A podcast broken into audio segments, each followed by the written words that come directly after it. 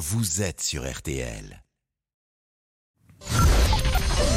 13h, 14h30. Les auditeurs ont la parole sur RTL. C'est l'heure du débrief de l'émission par Laurent Tessier. Vous avez été euh, nombreux à nous appeler une nouvelle fois pour réagir au drame qui a frappé la famille de Yannick Aleno et le décès de son fils, Antoine, 24 ans, percuté par un chauffard à Paris au volant d'une voiture volée.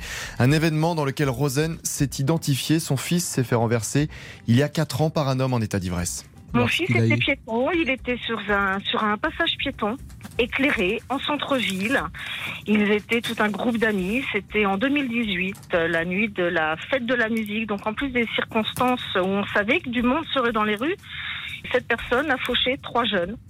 Les deux autres n'ont rien eu, que des petites contusions. Mon fils, lui, a été victime d'un traumatisme crânien excessivement sévère. Il a survécu, il est retourné, il est revenu vivre à la maison avec nous, mais il est polyhandicapé.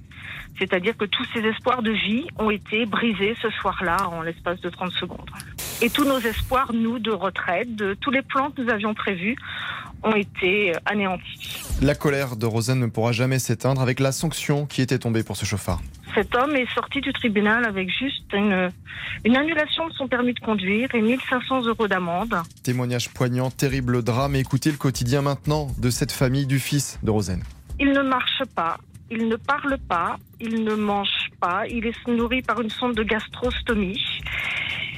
Euh, voilà, il comprend tout ce qu'on lui dit quand on lui parle, mais nous a, il a une hémiplégie, c'est-à-dire que nous communiquons avec son visage et quelques signes de qu'il fait avec sa main gauche, des signes de plongée. Et aujourd'hui, Rosen a une demande. Tant qu'il n'y aura pas de sanctions euh, adéquates, euh, ils ne feront, ils continueront. Nous resterons nous, les, les victimes et les familles de victimes. euh, dans l'impuissance et dans la douleur, parce que notre douleur est ravivée à chaque fois que nous entendons qu'un drame comme ceci se produit.